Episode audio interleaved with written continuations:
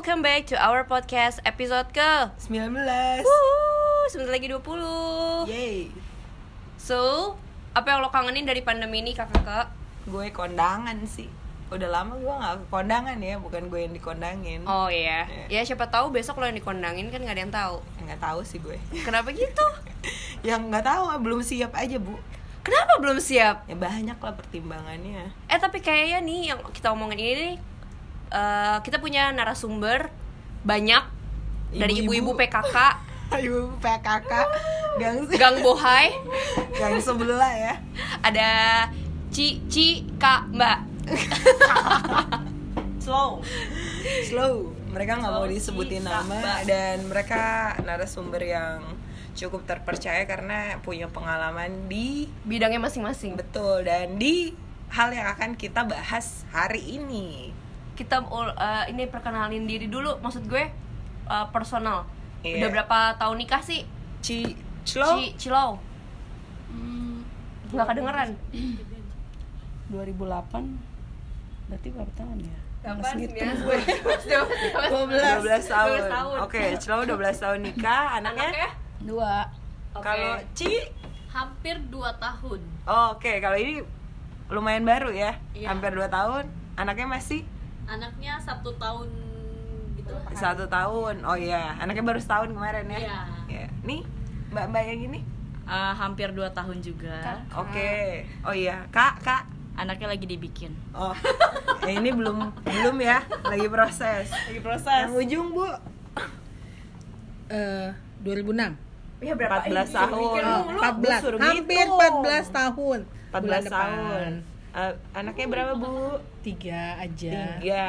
Oke, jadi narasumber kita hari ini ada empat orang. Mm-mm. Ibu-ibu PKK Gang Bohai. Heeh. Wanita tebel. jadi kita mau sharing sharing Jadi ini topik yang sangat-sangat diinginkan dibicarakan oleh Sevi. kok gue nggak gue kan Ya, cuma edukasi Ya, lu bagi informasi lah ya. iya Lu mau nanya apaan, Vin? Iya sebenarnya kan teman-teman kita ini kan udah berpengalaman nih dalam kehidupan rumah tangga kan. Oke. Nah yang gue penasaran sebelum mereka memutuskan untuk uh, Menikah. menikah, menjalani kehidupan yang baru dengan seseorang yang mereka cintai ini, apa aja sih yang mereka pikirkan matang-matang atau apa aja sih yang harus dipreparein sebelum menikah dan berkeluarga? Oke, kita tanya ke yang paling lama dulu kali ya. Oke boleh. Mbak, lu tuh sebelum nikah hal apa yang lu preparein gitu? Yang paling krusial lu prepare tuh soal apa? apa aja sih yang harus kita persiapkan nih kayak gue sama kakak kan belum merit jadi kita harus tahu nih Mental. Mental, nomor satu mental. Terus Niat, niat, uang. Dengerin, mental, niat, uang. tapi kalau ada mental sama niat doang uangnya nggak ada gimana Nabung. Nabung tuh. Oke. Oke, oke. kenapa mbak di mental mbak Kenapa di mental ya? Dua tahun. Maksudnya Sebenarnya saya juga belum siap mental. lah Oke. Jadi Langsung menikah. Oke. I- Itu karena memenuhi eh, apa? Keinginan orang tua aja. Oke, tapi pacarannya berapa lama sih Mbak sebelum nikah tuh?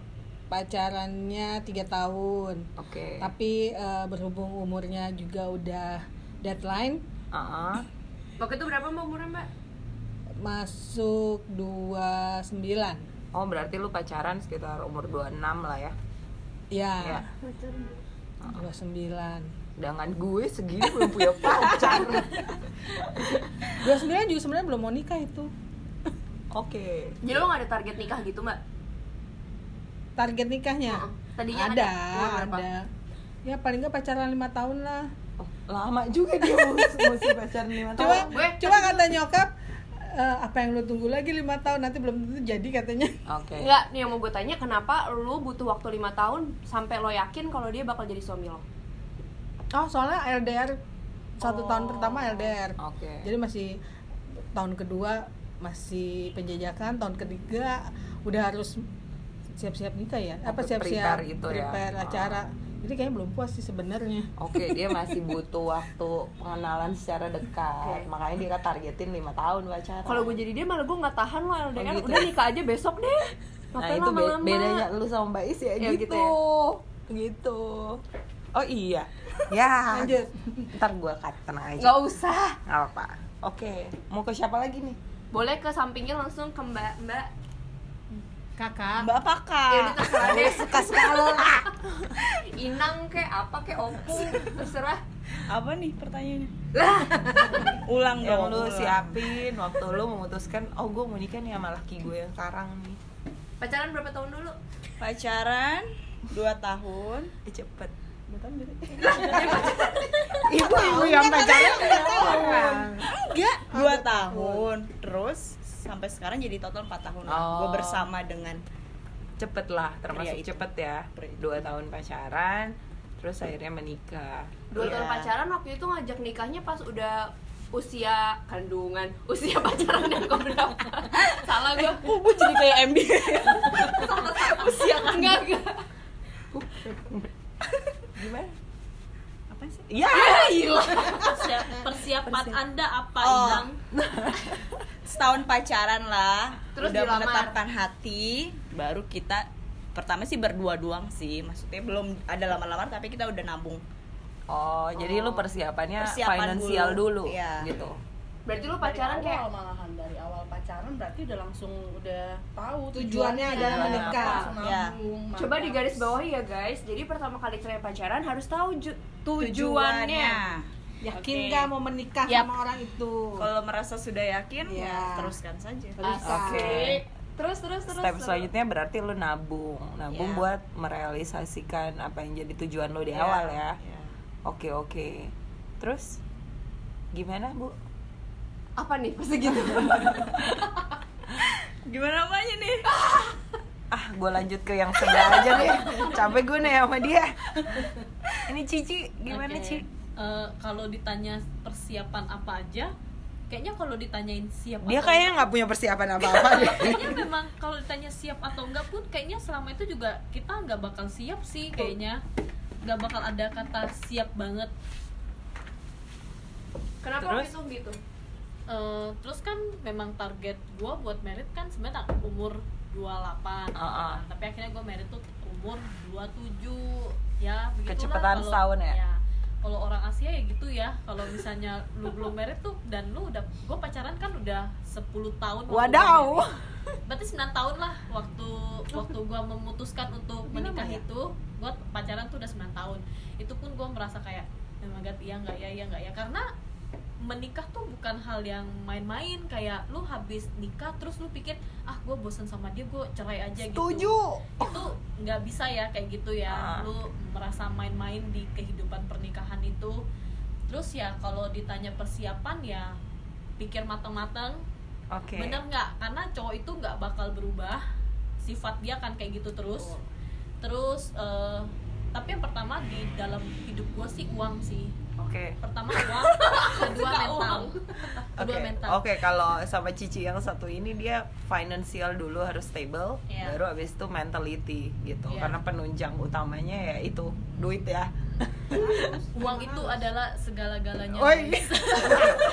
Uang kalau di kalau di kitab ya agama mengajarkan uang adalah akar dari kejahatan kejahatan. Ibu gimana sih bu guru?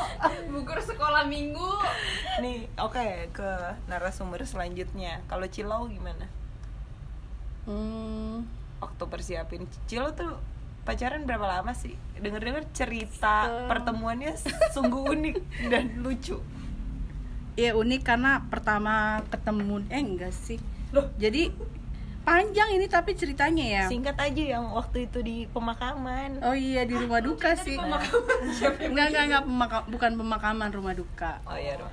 jadi sebenarnya pertama udah sempat dulu kan masih SMS ya. Jadi dia nge dia nge SMS kenalan dong gitu. Jadi terus nggak dibalas karena nggak ada pulsa. Ya allah.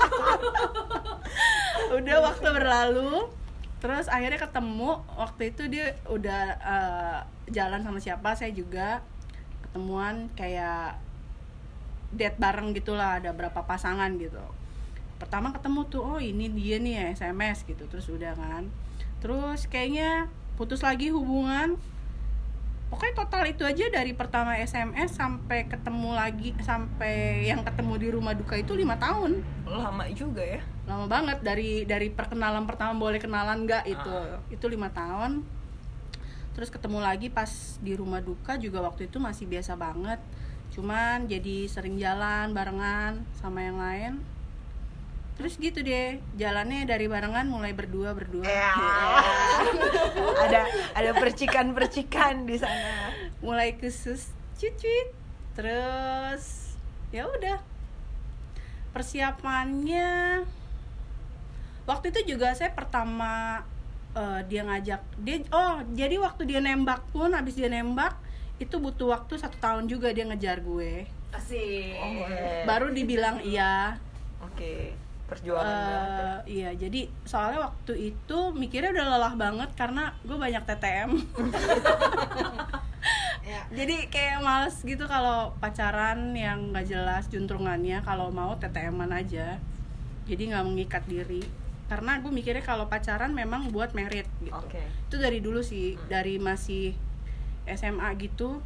Makanya agak lebay sih SMA gue mikir pacaran buat merit gitu. Makanya pas gue putus pas SMA tuh sedih banget iya beneran gue jomblo sampai 4 tahun kayaknya. Gue baru punya pacar lagi. Terus em, jadi gue pertama dia nembak pas setahun dia ini dia nembak lagi kan gue pastiin emang tujuan lo apa sih? gitu.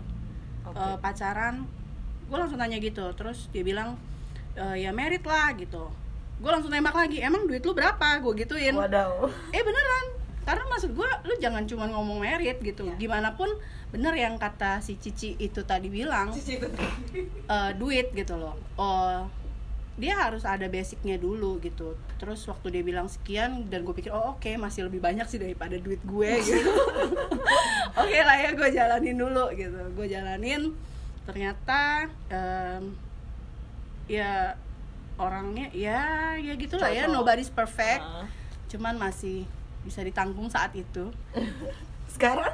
Bisa lebih bisa lagi dong. Ya namanya rumah tangga adalah Iya, tapi memang harus berjuang. Nggak ada hidup yang nggak berjuang kan Pasti. termasuk perjuangan juga untuk eh, mempertahankan itu ternyata lebih berat guys daripada membangun. Tuh Eh, topiknya mungkin bisa beda. Jadi eh, pas gue tanya dan gitu dan kita jalanin ya udah terus merit. Dari penjajakan sampai merit berapa lama Ci? penjajakan sampai merit Da, maksudnya mutusin Oh dari buat memutuskan oke gitu. Ah. Setelah gue tahu jumlah duitnya ya gitu ya. Ini dua-duanya duit dulu dong. semua kan duit dulu. Itu Iya, ya. kan pas nih yang Karena- yang tadi dua mental ya ini duit Oke, Itu oke. finansial. Enggak, sebab Enggak, tetep makanya duit, tanya betul. tujuannya apa gitu kan. Makanya pasti bilang ya merit lah gitu. Makanya jadi langsung nanya emang uangnya berapa gitu. Karena dia bilangnya buat merit. Jadi jangan sampai eh Iya mau merit gitu, emang duitnya berapa? 500 ribu gitu Ya kayak catatan sipil aja nggak cukup gitu kan, duit segitu gitu Jadi jangan Ini, sampai ini bukan materialistis tapi Being kita- realistic. Ya, being I see, I realistic. see. Iya realistis gitu loh maksudnya kalau memang dia bilang iya aku serius sama kamu gitu terus e, memang tujuannya apa E, merit terus uangnya misalnya ada 30 juta gitu. Ya masih mungkin lah gitu kan. Seandainya kayak penghulu terus ya buat foto dan sebagainya masih masuk akal. Karena kan pasti ada proses kan dan di proses itu ya harus barengan gitu Iya. sama-sama hemat nabung. Karena kalau zaman sekarang kalau dapet yang sendiri cowoknya sendiri yang bisa modalin sih bagus banget ya. Syukur banget gitu. Cuman apa apa mahal gak bisa kayak zaman dulu juga gitu loh kayaknya kita cewek juga harus ada modal juga Iya. gitu. Kalau gue setuju gua. sih. Jadi Bukan modal fisik doang gitu Iya, ya. Kalau kata bokap gue, kalau habis nikah itu sebenarnya ada rezekinya nanti. Oke. Jadi yang dipikirin tuh bukan uang buat eh, bukan cuma buat pas nikah, acara nikah atau mau akad, mau resepsi apa segala macem. Tapi setelah nikahnya kan pasti ada biaya pas nanti melahirkan, Ah, hari setuju. gini ya, mahal bener. Benar. Apalagi ntar anaknya gede, Nah, disekolahin. Kalau Sekarang- keluar aslinya, kalau enggak beli kaleng susu Nah, susu se- sekaleng berapa, Mbak? Eh, saya nggak tahu sekarang berapa ceming Berapa? 300-an. oke hah satu kaleng 300-an itu yang Yang kaleng yang 800. 800. Aduh, mahal Kalau banget. kalau nggak Dan alergi kebayang- anak lo. Dan alergi sebenarnya lebih mahal. Ibu-ibu. kayak susu anak gue sebulan 8 kaleng kan hitung aja Oke, 8 kali 3. Oke. Ya Tuhan, duit susu kalengan aja lebih mahal daripada makan gue sebulan. kalau golongan yang malas mencuci baju popok kan kita pakai pampers Itu mahal juga. Aduh, oke, baiklah. Pampersnya ntar dicuci lagi jam Kalau tetap kerja, berarti harus ada suster. Baiklah, baiklah. biaya suster berapa Ci Biaya suster awal Newborn newborn empat 4, setengah. 4 juta. Aduh, gue jadi 4 juta suster aja apa? Masuk biaya admin. ya admin yang lebih parah Iya, adminnya kan 2 juta 600 belum sama THR segala macem. Waduh, mantap. Nah, itu udah ya. ya Baiklah. Oke, tadi kita udah dengerin ya sedikit pengalaman dari para ibu-ibu PKK ini. tapi ya, menarik loh maksud gue kadang tuh ada beberapa pasangan yang merasa kalau misalnya mereka pacaran nih tujuannya merit tapi untuk ngebahas uang mereka tuh nggak mau terlalu open karena mungkin ya ada yang takut aduh nanti duit gue kelihatan nih apalagi misalnya dari cowoknya aduh gue takut kalau gaji gue lebih kecil daripada si ceweknya. Tapi ternyata si ibu-ibu ini tadi sebelum merit malah yang ditanyain uh, terkait finansial udah cukup belum? Menurut kalian tuh sebenarnya ya kalau dalam konteks pacaran ngomongin duit itu harusnya kapan sih? Nah, ayo siapa yang mau ngomong duluan?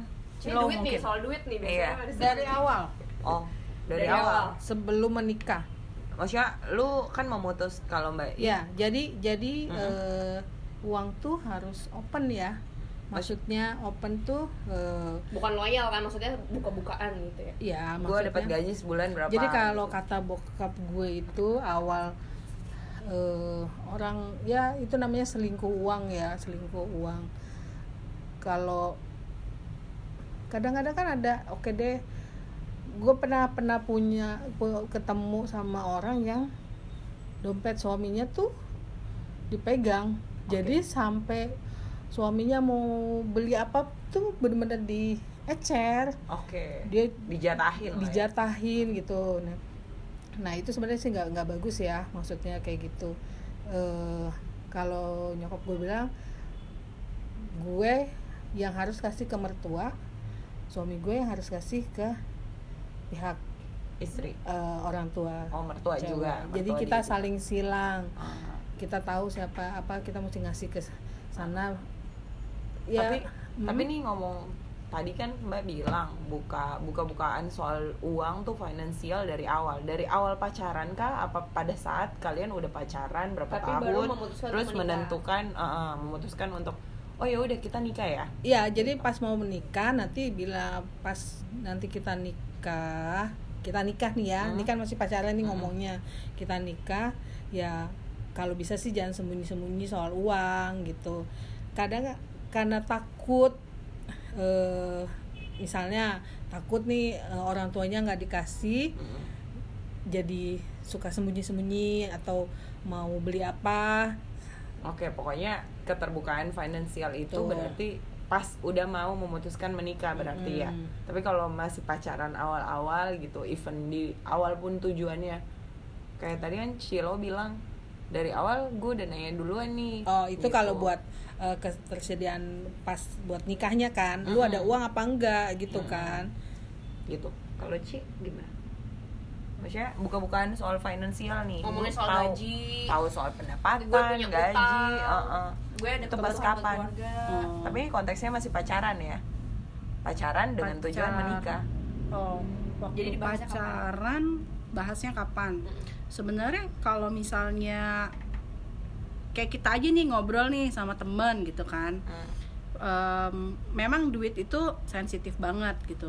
Tapi kalau misalnya kita merasa punya satu tujuan yang sama gitu kan, kalau kita ngomongin, eh kita buka bisnis bareng yuk, pasti ada omongan dong modalnya berapa Hmm. gitu. Nah masalahnya ini kan kita mau join jadi keluarga baru gitu, jadi balik lagi ke waktu pacaran itu sudah lagi mau tahap yang mana. Kalau pas misalnya memang dari awal masing-masing tujuannya mau membangun rumah tangga ya harus udah terbuka semuanya dari awal. Tapi kalau misalnya memang baru mau seneng-seneng ya mendingan nggak usah tahu juga sih. Iya. biarin aja gitu. Kalau ibu uang yang satu ini gimana bu? Oh, em, kalau gue kan memang pacaran kan 9 tahun, Ah, jadi lama ya? masih awal-awal tuh yang cuma seneng-seneng seneng-seneng doang yang nggak tahu apa-apa soal keuangannya dia, Eh, kayak gitu pasti nggak tau lah dan memang gak enak juga sih buat nanya emang saldo lu sekarang berapa? Gitu nggak mungkin kan nanya kayak gitu. Terus eh, ya kalau gue sih lebih persiapan waktu udah mulai mau serius kayak di di usia pacaran 7 tahun 8 tahun. Nah baru baru mulai kayak tanya-tanya nih. Karena waktu itu juga kita pernah join bisnis bareng.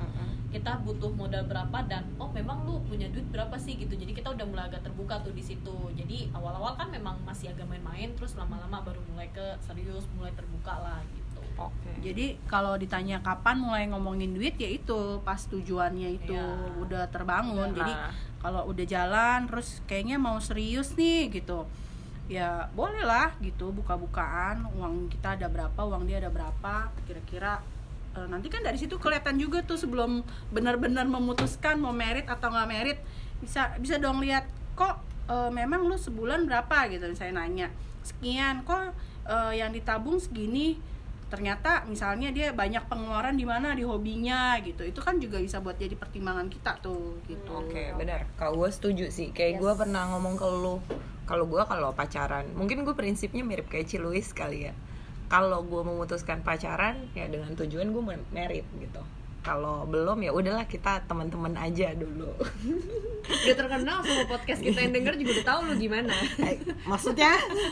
Jadi makanya kalau menurut gue buat mutusin buka-bukaan soal gaji, pendapatan, apa pun itulah ya yang termasuk yang berhubungan sama uang-uang yang kita hasilkan. Kalau tujuan gue sama dia ya udah pasti nih. Udah pasti ya. Gitu. Kalau masih awal ya jangan lah. Oke, tapi kalau menurut gue nih, kalau udah memutuskan untuk serius, untuk ke jenjang pernikahan, bukan cuma duit, maksud gue bukan pengeluarannya dia gaji dia, tapi lo ada utang nggak, lo ada tanggungan nggak? Gue nggak mau nih ketika misalnya, iya gaji gue misalnya sebulan 5 juta ya, oke, gue persepsi gue, oh ya udah 5 juta buat kita berdua bisa misalnya. Eh ternyata pas udah nikah, iya sebenarnya 5 juta, tapi sisanya tinggal 2 juta. Kok bisa? Iya gue ada utang kartu kredit, belum buat tanggungan adik gue sekolah. Nah menurut gue itu tuh mending dibuka di depan Nah, biar gue itu, tahu. Jadi that- gue That's why maksud gue uang-uang itu bukan cuma pendapatan sih, tapi juga soal kewajiban dia, kewajiban kita juga apa Yap. gitu. nggak nggak bukan maksudnya bukan kayak iya soalnya kan gue harus membiayai orang tua gue. Gue nggak bakal ngelarang, cuman gue pengen lo ngomong di awal. Jangan sampai kita udah berumah tangga, eh baru ngomong Bener. pusing kita. Karena buat gue nih pribadi dan menurut pengalaman gue juga soal duit-duit tuh pasti sangat-sangat apa ya Sensitif. tabu dan Mm-mm. sensitif untuk diomongin di awal. Mm-mm. Kalau mungkin kalau sekarang orang ngomongin seks udah bebas lah Mm-mm. gitu kan banyak juga media-medianya di media sosial yang ngomongin itu institusinya atau instansinya yang ngomongin itu tuh secara edukasi ada gitu tapi kalau soal duit persiapan ada juga cuma dari dulu sih mungkin orang Indonesia prinsipnya mikirnya kalau duit ya nanti aja lah kalau emang udah tujuannya serius baru kita omongin bener bener-bener gitu Tapi gue setuju sama Cilu bilang yang kayak gue gajinya dia misalnya 5 juta. Kok tinggal segini buat apa? Buat hobi kah? Kita bisa menilai karakternya dia juga kan Ya, dari lah. situ. Terus selain itu kita juga tahu nih, kita sama nggak nih tujuannya dalam segi finansial. Misalnya ada orang yang suka berinvestasi, sedangkan pasangannya boros. Nah ini nih yang harus didiskusikan sejak awal. Jangan sampai pas udah nikah baru buka-bukaan yang ada, wah gue nggak tahu deh gimana tuh. ya pasti nih tapi ngomong-ngomong balik lagi nih ke Mm-mm. pertanyaan gue preparing soal Merit. eh iya jenjang itulah jenjang serius merit sekarang tuh orang tuh lebih mementingkan apa yang terlihat di depan. Kayak lu prepare wedding tapi itu prinsip masing-masing ya menurut gue.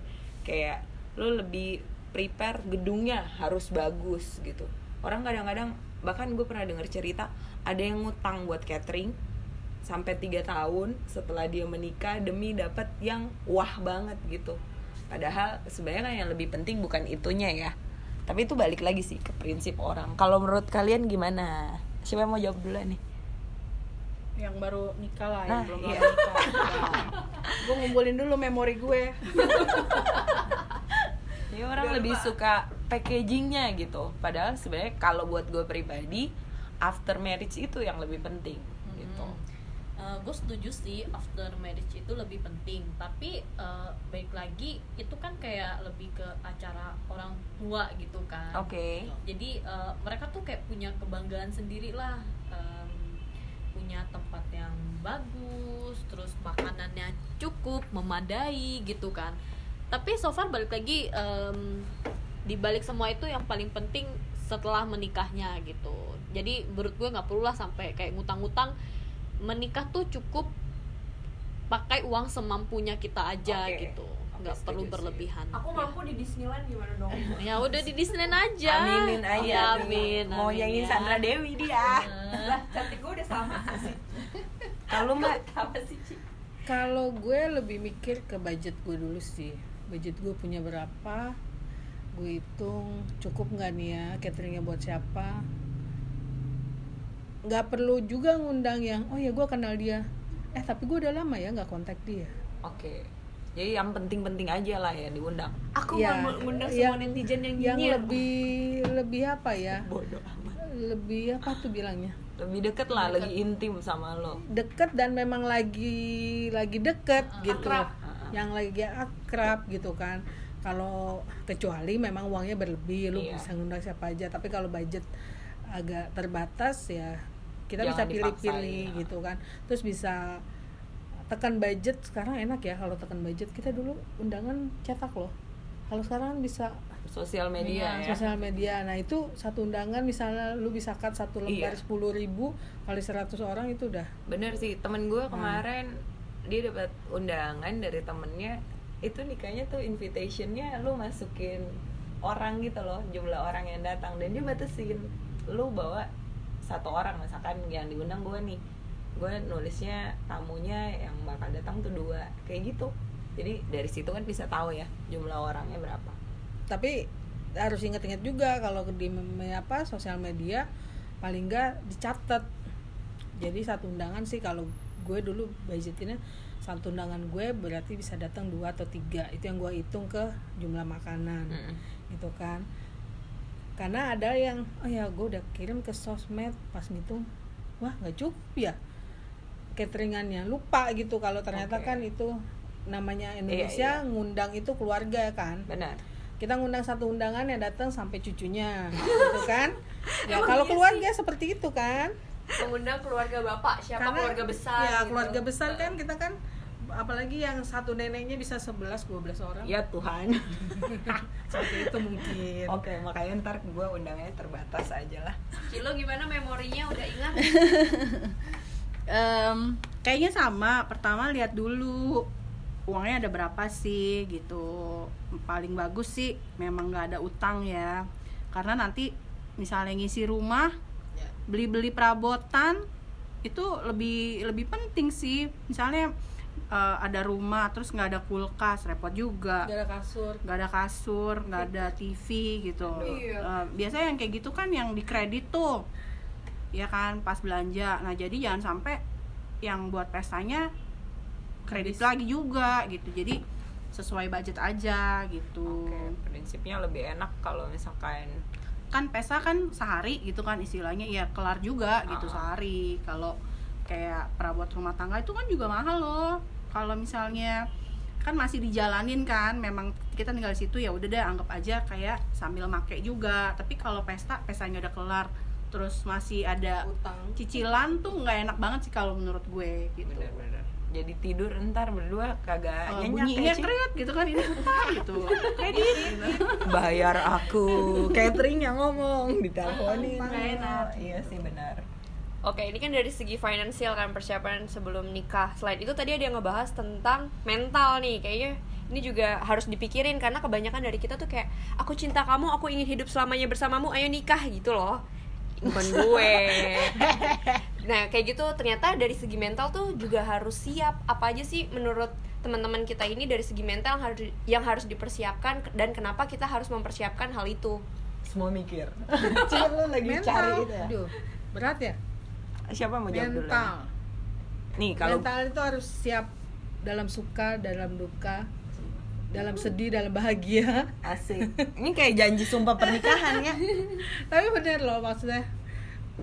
Ya apalagi Indonesia ya nikahnya nikah keluarga ya. Ya jadi lu harus siap menerima keluarga saya juga sebagai seorang yang nggak pernah tinggal dengan mertua tapi mendengar cerita-cerita teman-teman gitu kan paling nggak ya siapa harus kenal dulu siapa sih mertuanya kayak apa sih calon mertua gue Oh berarti dari dari aspek keluarga besan juga harus tahu ya mbak. Benar. ya Kenapa itu penting sih mbak?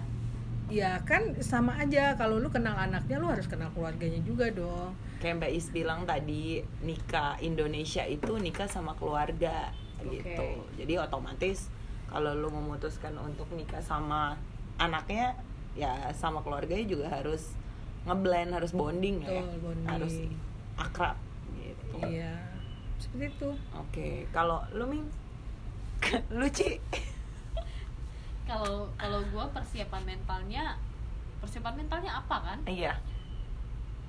Apa ya bingung juga sih karena gue tahu tipe tipe cowok tipe laki gue tuh yang lelet gitu. Sedangkan gue tuh maunya yang cepet gue tuh orang yang on time. Sedangkan dia kayak oh nanti nanti nanti. Gue tuh udah tahu tipe dia tuh sebelum eh, ketika pacaran pun dia udah kayak gitu gitu loh. Oke. nah pertanyaannya gue siap gak sih menerima dia ketika dia udah jadi suami gue dan gue tipe orang yang on time sedangkan dia yang lelet gitu Oke. loh. Tapi balik lagi nggak ada yang sempurna sih ya. Nggak ada yang sempurna saling baik- melengkapi. ah, saling melengkapi dan kita pun nggak perlu nuntut yang terlalu berlebihan kayak gimana juga gitu loh. Itu kan bukan hal yang besar yang bermasalah banget enggak gitu loh. Kan kita bisa diskusi lagi bareng-bareng nanti enaknya kamu kayak gimana sih? gitu. Balik lagi cowok nggak bakal berubah orang nggak bakal berubah jadi kita juga nggak bisa nuntut dan nggak usah berharap terlalu lebih. Oke. Berarti intinya penerimaan kalau dari Iya. Kami ya. ya Cilong Dia udah lupa. gue lupa sih mental ya mental mungkin kalau Cici harus lebih apa ya melepas semua kebebasan kebebasan punya teman-teman yang mengagumi udah ini kan. dan harus hidup sama satu Oh. orang gitu gila Queen Bee banget ya Eh, tapi jujur yang mental ini memang apa dulu gue belum terlalu dewasa juga ya Em, yang pasti sih memang hidup gue tuh dulu enak banget. Gue nggak pernah kerja di rumah sama sekali. Princess. Kita. pas merit itu gue kan nggak langsung dapat membantu kan. Ya allah gue nyuci baju nyuci piring nyapu ngepel. Serius em, abis pulang honeymoon deh itu tuh beneran gue merasa kayak tertipu gitu dan lo tau gak sih gue nyuci baju di atas dia nonton TV dong di bawah. Jadi lu shock. Gue nangis dan gue bilang gue kawin bukan buat jadi begini. Gue bilang gitu kan. Itu stres banget serius serius serius banget. Itu gue bener-bener em, gue inget banget. Itu gue bener-bener nggak happy. Gue sampai terus eh ini agak eh, agak ini dikit ya kalau malam nih gue lihat tatapan matanya gue langsung buru-buru kabur gue tidur duluan coy. Ilfil banget. Gue males. Sampai dia eh, akhirnya kita punya pembantu baru gue merasa lebih enjoy. Jadi kayak kalau ngomongin mental ya mungkin harus dibayangkan ya kehidupan pernikahan bukan cuman yang sweet sweet doang bisa bebas ciuman kayak gitu. Mesra-mesraan serius. Gitu ya lu bayangin juga deh lu nyuci piring nyapu ngepel nyuci baju dia dan dan dia cuma nonton. Paling kalau kita tipe cewek yang princess kan nggak tahu masak. Nah itu. Mendingan ngomong dari awal. Iya. gue nggak bisa masak jadi lu jangan expect gue untuk masak. Apalagi dengan cita rasa restoran bintang 5 I'm sorry. Aku nggak bisa masak sayang. Aku bisa mijit. Kamu yang masak kayak mijit deh. Pijitin dompet kamu aja gitu oke oke. Lucu-lucu juga ya. seru ya Terus itu kan baru pas pengalamannya adalah waktu Ci Lu dan Ci Aming ini sama Mbak Is itu awal menikah. Nah pas udah punya anak nih yang gue penasaran nih, apalagi sih yang harus dipersiapkan ketika sudah punya anak. kayak lebih berat nih Iya. ngomongin bo- apa Itu kan kaleng tadi susu aja. aja baru suaminya nonton TV dia udah, ah gimana ketika tapi- dia udah punya anak? Iya. gue penasaran. Mental ya bukan mentalnya bukan finance. Kalau financial gue yakin sih. Pasti udah udah ada porsi porsinya pas udah punya anak. Tadi kan baru berdua tuh Oh. after married kan. Nah sekarang pas udah punya anak. Curhat silahkan Oh, loh. curhatnya yang ini sih bagian happy sih ya. Gitu. Punya suami yang suka apa bantu-bantu. Oh ini balikan ya? Agak Kebalik. kebalik bukan bantu gimana maksudnya eh kan abis melahirkan itu gue sakit. Iya. Jadi yang turun itu adalah keluarga dan Suami. suami, jadi kalau ditanya siapa jago. Gendong. Bukan. Apa? Bedong. Wadaw itu adalah suami gue. Dibanding gue. Dia rapi banget karena mungkin daya tariknya lebih kenceng ya. Kalau kita kan udah let udah udah nggak berani. Tapi kalau dia langsung seret, seret, seret. wah kok keren ya? Kayak bungkus kado. Rapi deh pokoknya. Eh, gua tapi tapi kalau kalau ya jangan ekspektasi juga buat suami nyuci. Iya. kayaknya sedih banget. Ya paling nggak kalau kita lagi capek bolehlah bantu-bantu. Tapi jangan lu nyuci ya? Kan gue udah udah ngurusin bayi nih. Enggak lah enggak sampai gitu-gitu banget. Oke. Ibu yang anaknya baru setahun kemarin? Baru nih masih fresh from the oven. Kalau ditanya persiapan apa kalau anak ketika udah punya anak gitu ya bingung juga sih. Tapi yang pertama pasti duit ya bagi gua. Duit karena biaya suster gua 4 Ya. juta. Gua beranak tuh hampir 50 juta. Lu bayangin dah itu semuanya ngomongin duit. Kalau nggak ada duit nggak bisa bayar suster eh, itu menggang maksudnya gua nggak bisa ngurusin anak gua gue juga nggak bisa ngurusin laki gua nggak bisa ngurusin rumah gua. Itu terbengkalai banget gitu loh. Pertama sih duit terus eh, yang gua nggak memang nggak usah berekspektasi sih suami mau membantu kita. Maksudnya kita sebagai suami istri ketika punya anak tuh bantu bantulah ngurusin anak gitu. Eh, syukurnya laki gue memang lebih telaten bawa anak ketimbang gue dia yang bisa Nina boboin kayak gitu. Gue nggak bisa. Gue terakhir ini doang baru bisa. Dan gue syukurlah dia bisa. Baik lagi duit terus yang kedua mau kerjasama ngurusin anak. Widih. Mantap. Ci Luis Nah, kebalikan dari ibu-ibu itu. Kayak dia single fighter banget. Single fighter banget. Jadi laki gue itu pas gendong anak gue kan bayi ya, ya bayi berapa lagi bayi kan ini ya. Berapa kilo sih ya gitu. Tapi dia kalau gendong anak gue dia kayak bawain beras 50 kilo. Jadi keringetan. Sampai mak gue ngomong gini udah deh eh, dia jangan gendong anak lu anak lu jadi bau gitu kan. Lu bayangin.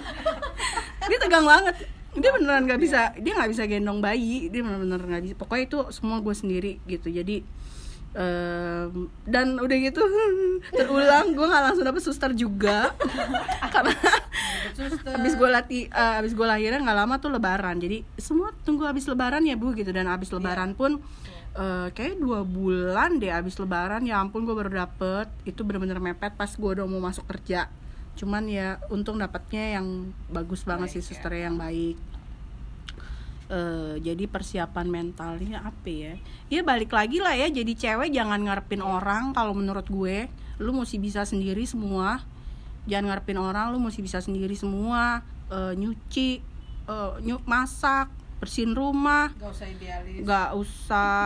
Sekalipun kaya gitu ya suster juga bisa pulang kampung apalagi kayak ada covid gini kan lu ngeri juga kan bakal masukin orang lain ke rumah. Jadi memang harus bisa sendiri sih. Kayak zaman sekarang bukan tipe cewek yang princess tapi kalau misalnya princess dan dia bisa semua menurut gue tuh lebih keren banget. Oke good good. Balik lagi kalau ngomongin eh tadi ngomongin kita nggak usah berharap terlalu tinggi apalagi sama suster. Gue pernah tuh anak gue baru lahir tiga hari suster gue minta pulang. Gue kecewa banget dan sampai nangis karena gue berharap oh suster gue udah punya suster dia bisa jagain anak gue eh ternyata dia balik dong. Bener Eh, benar-benar kita nggak boleh berharap sama siapa pun. Lu harus bisa sendiri terutama lu sebagai cewek. Nggak usah berharap kayak oh eh, cowok udahlah kita punya suami dia yang bisa nafkahin kita. Nggak nggak perlu berpikir kayak gitu. Lu harus berjuang sendiri semuanya gitu. Oke, kalau buat gue nih ya, gue salut sih sama narasumber kita yang satu hilang nggak balik-balik. nih ibu-ibu PKK ini mereka selain ngurus anak Mm-mm. ngurus suami mereka kerja loh Iya. udah gitu Gua mereka juga, nah, udah gitu mereka ngerjain beberapa pekerjaan rumah tuh sendiri Cilo nggak ada pembantu lu Saya juga. luar biasa Mbak E juga nggak ada ibu pembantunya saya ada tapi saya punya ada tapi rumah dia tuh Saya harus punya- dibersihin sendiri ya saya punya usaha yang lain juga Nah. jadi pulang juga masih ngerjain yang lain masak segala macem udah dah ibu tahu sendiri kan kalau Iya. masak itu berapa lama kan Ini aja PR-nya rumahnya lumayan deh Ci dari kantor. Gimana kita yang di luar pedesaan, Bu? Luar kabupaten. Astagfirullah. malu ya iya salut sih salut karena jadi perempuan tuh harus bisa apa apa tuh harus bisa. Emang bener sih kalau kata orang dulu kodratnya kita mesti tahu pekerjaan perempuan seperti apa tapi tidak menutup kemungkinan kita juga buat berkembang ya. Kayak ibu-ibu inilah mereka tetap kerja tapi masih bisa ngurusin rumah masih bisa ngerjain hal yang lain kayak masak-masak bikin usaha apa gitu masak sih harus harus ini belajar itu. Eh, aku paling enggak motong bawang sama pakai rice cooker ya Oke, oke, oke. Tuh Mbak, aku ingat. bisa masak nasi, Mbak. itu ada seseorang yang nggak tahu cara masak rice pakai rice cooker dulu ya Cilo Eh, aku mau nanya deh. Alasannya kenapa sih kan kayak tadi kan teman-teman cerita ya, ternyata tuh jadi seorang istri dan seorang ibu aja tuh udah capek banget. Kenapa teman-teman masih memutuskan untuk bekerja? Ya, Dan nggak banyak orang nih, nggak banyak orang nih yang bisa kayak gitu. saya setuju dengan prinsipnya cici uang ini. Cuci uang. Money is everything. Oke. Kita kita memang dapat nih misalnya uang dari suami gitu kan. Tapi kan kita punya kebutuhan kita sendiri. Enak gak sih kalau kita minta gitu? Eh eh laki laki gue mau beli soft mau beli softtek gue nggak mungkin dong kayak gitu doang lu mau minta gitu loh. Buat gue yang terbiasa nyari duit sendiri dari single sampai sekarang itu nggak enak banget. Dan menurut gue ya nggak ada salahnya juga sih gue ngurus rumah sambil kerja. Nggak ada yang nuntut gimana juga kan? Oke. Si Luis? kenapa gue tetap kerja? Em, sebenarnya ini eh, lebih ke family matters. Jadi bokap gue kan eh, udah nggak ada kan. Waktu itu adik gue masih SMA kelas 1 deh. Jadi waktu itu gue mikirnya kalau gue nggak kerja terus eh, nggak bisa dong rumah tangga mama gue adik gue tuh dua waktu itu yang paling kecil yang masih satu SMA kan gimana gitu loh nggak yang nggak bakal bisa. Jadi itu lebih ke eh, beban tanggung jawab gue sebagai anak pertama. Jadi gue merasa waktu itu gue memang harus terus kerja karena kan nggak ada yang tahu gitu loh. Bokap gue udah nggak ada tulang punggung keluarga ya jadi gue harus ada di situ gitu loh. Dan eh, financial support itu tetap yang money is matters ya. Maksudnya apa apa butuh duit jadi nggak bisa dong gue egois. Gue sih mikirnya gitu doang. Berarti ini kan eh, pasangan-pasangan teman-teman ini nggak ada yang komplain tapi atau pernah nggak kayak kamu nggak mau di rumah aja? Ada nggak sih pertanyaan kayak gitu? laki gue sih kebetulan nggak Eh, lakiku juga enggak Nggak ada. mungkin karena dia juga mamanya dulu ibu rumah tangga jadi ada compare kali ya Oke. jadi oh kalau ibu rumah tangga kayak gini kalau bekerja begini supportnya beda kan walaupun sama-sama ngasilin duit bisa lu usaha dari rumah juga bisa sebenarnya cuma mungkin kayak gue bukan tipe yang bisa berusaha Stay di dari rumah rumah, ya. Oke. Kalau ibu ini ya nggak perlu ditanya kayaknya dia mah dia mau disuruh berhenti ke- kerja kayak dia nggak mau deh. Ya kalau gue juga punya prinsip sih Vin. After married kalau bisa gue tetap kerja karena kayak si cici cici uang tadi bilang ada hal-hal yang nggak enak kalau lu minta ke orang. Jangan kan gitu. Sekarang aja nih masih single mau apa-apa enak kan provide sendiri daripada lu buka tangan minta ke orang tua kan jatuhnya tuh kayak ada perasaan nggak enak dan mungkin jiwa mandiri tuh udah tertanam kali sejak dulu Asik. gitu Oke oke. lebih enak kayak gitu sih Jadi dari pembahasan kita awalnya kayak persiapan sebelum merit, terus lo habis merit sama suami lo gimana, apa aja yang harus lo tahu, terus sekarang kayak udah punya anak, ini lagi yang harus lo persiapkan. Itu tuh Mhm. sangat apa ya mem- membuka, Membuka- pikiran gue. Ternyata tuh nggak sesimpel itu lo buat merit. Apakah lo yakin nih udah merit? Eh udah mau merit. Nah yang tadi nih yang dibicarain sama teman-teman itu yang masalah pertama kan finansial. Jangan sampai itu itu luput dari perhatian teman-teman. Terus masalah yang kedua ini soal mental. Mental itu bukan kesiapan kamu doang tapi kamu tuh harus aware sama pikiran pasangan kamu juga. Terus tadi uh, ada yang cerita suami gue tuh tipenya begini suami gue tuh tipenya begini it means lo tuh juga harus kenal banget sama sifat pasangan lo. Karena kayak tadi Ci Aming dan Cilis bilang pasangan lo tuh nggak bakalan berubah sifatnya. Jadi lo harus bener-bener bisa nggak nih gue nerima pasangan gue? Bisa nggak nih gue tinggal selamanya sama dia? Even gue tahu dia tuh tipe tipenya tuh yang seperti ini. Ya kalau iya kalau menurut gue itu perlu sih. Balik lagi lo harus komunikasiin dari awal. Kayak Mbak Is bilang tadi lo nikah di Indonesia tuh dan menurut gue bukan cuma di Indonesia sih di mana aja pernikahan tuh pernikahan sama keluarga bukan cuma sama pasangan lo doang gitu. Karena ya udah pasti ntar lu walaupun cuma hidup berdua kayak cerita lo kemarin nih. Gue cerita apa apa Iya. Walaupun lu cuma hidup berdua nanti setelah menikah, nggak mungkin lah lu nggak bakal nengokin keluarga mertua lo atau suami lo nggak nggak nengokin keluarga lo gitu. Dan lo kan pasti punya eh, keluarga lah di luar sana gitu. Hmm. Apalagi kalau keluarga lu emang apa akrab-akrab banget gitu. cita-cita gue tuh punya dua keluarga yang saling akrab Ya iya, enakan kayak gitu kan. ntar mertua gue sama mama gue hangout ke mana kek gitu kan Iya Kalau dulu bisa. sebelum nikah gue bilang gini eh ih 24 jam ya gue harus liatin ya terus kalau gue lagi sebel gimana masa gue balik badan ya aneh juga ya gitu. Jadi mesti dilihat yakin gak ya 24 jam nih cuy. Sama dia cuy. Jadi kalau lu nggak yakin misalnya lu punya muka apa punya cowok muka pas-pasan gitu kan ibaratnya ya maksudnya. Terus nanti jangan minder kalau ternyata lu beneran nikah sama dia ya ya udah lu take it gitu. Gitu kan. Bener-bener mesti dipikirin gitu. Iya. karena ada sih memang yang kayak gitu eh datang ke reuni gitu ya suami lu mana enggak enggak bawa loh kenapa enggak nggak apa-apa nggak apa-apa ternyata minder Oh, karena suaminya kurang secara fisik. mungkin secara fisik walaupun secara finansial enggak sebenarnya Oke, I see. gitu ya ya itu kan balik ke pribadi orang ya masing-masing Iya. tapi kalau gue sih mikirnya gitu 24 jam kalau gue bete kalau gue ini Dia Iya, lagi, iya. dia lagi.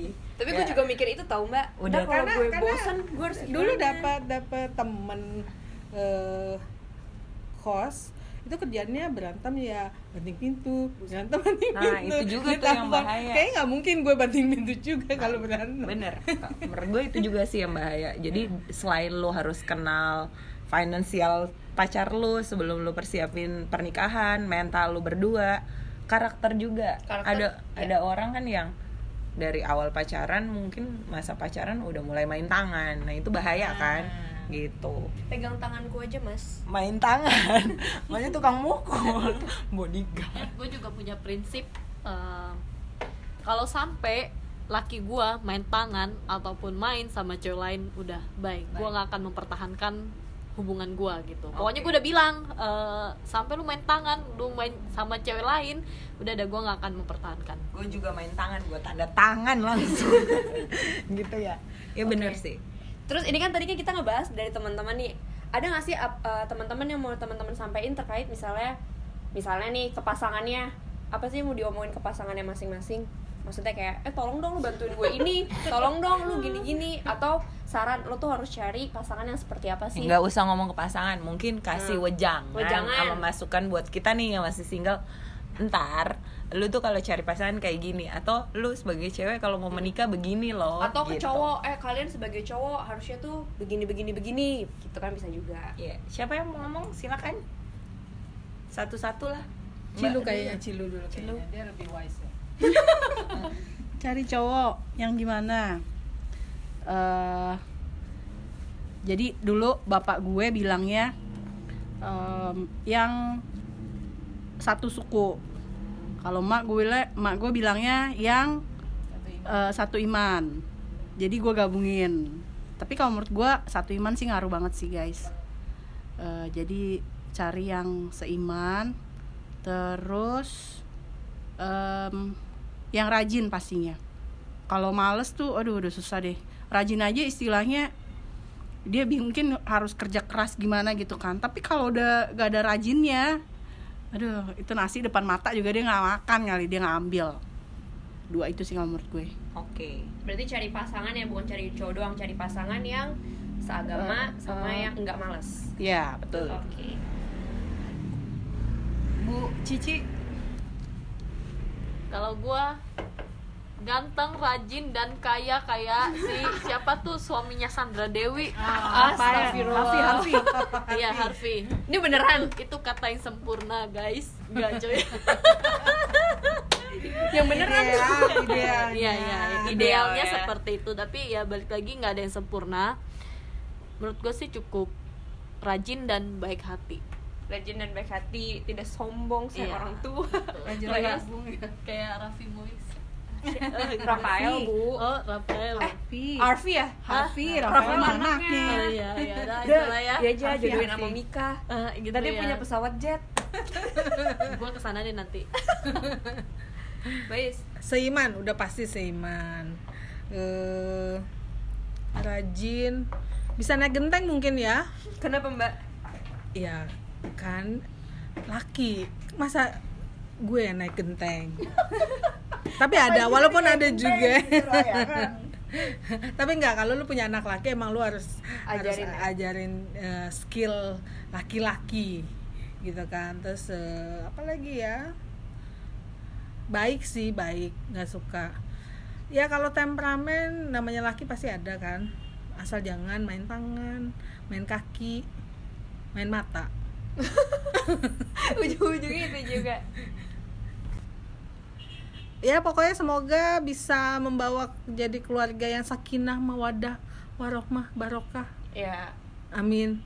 Karena ini juga yang menurut gue cari pasangan itu entah itu cowok atau cewek maksudnya gue cewek nyari cowok cowok nyari cewek itu maksudnya karena ntar kalian kalau punya anak juga menjadi objek eh, bukan objek apa ya kayak anak tuh bakal nyontoh sifat-sifat dari orang tuanya juga kan. Ya. Jadi pikirkan lu cari pasangan kayak gimana ntar anak lo pasti akan menurunkan sifat-sifat dari pasangan lo itu juga Oke well guys, tadi udah denger eh, cerita-cerita sama informasi dari beberapa narasumber kita. Ada ibu-ibu PKK Gang Bohai. Terima kasih ya ibu-ibu. ya sama-sama Ya. Dan eh, banyak banget informasi, banyak banget eh, apa hal-hal yang mungkin kita nggak tahu sebelum kita memutuskan untuk menikah harus siapin apa aja gitu. Dan setelah menikah juga harus siapin apa aja.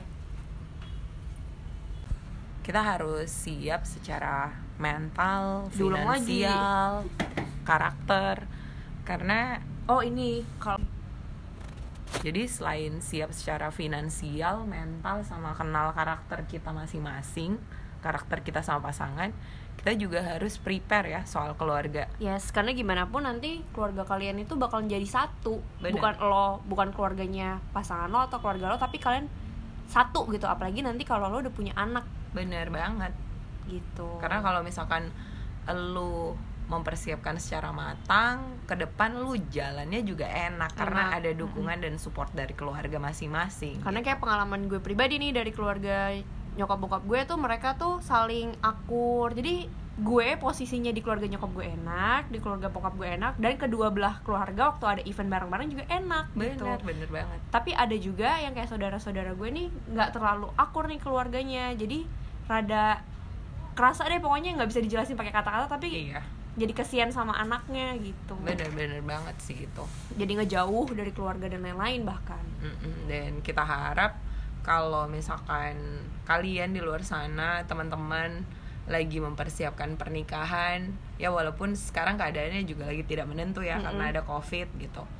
Dan eh, kalian mungkin ngerasa ada yang kurang atau mungkin harus ada penjajakan lebih lama lagi pertimbangan-pertimbangan lain eh, pikirin baik-baik sih. Harus diomongin sih bukan Iya. dipikirin doang. Karena gimana pun nih menurut gue yang namanya menikah itu udah bukan lo bukan gue tapi kita ya segala termasuk keluarga. sesuatu permasalahan pengambilan keputusan nanti ketika udah menikah itu harus dipikirin berdua bukan lo sendiri. Bener komunikasi.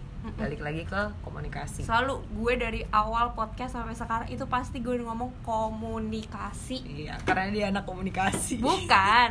Karena pengalaman juga mengajarkan gue bahwa dalam se- dalam hal apa pun mau lo sama orang tua lo teman-teman lo dalam lingkungan sosialisasi itu yang paling penting. Benar. So, mungkin podcast kita kali ini narasumbernya ibu-ibu. Mm-mm. Nah, siapa tahu nih ya, next time kita bakal Bahas. interview eh interview bakal punya narasumber bapak-bapak. uh siapakah dia Nah, kita lihat aja dari sisi Oke. cowok gimana sih prepare nikah sampai mereka menjalani kehidupan setelah pernikahan itu sendiri. alright Dan semoga podcast ini, podcast kita kali ini bisa guna buat teman-teman. Mm-mm.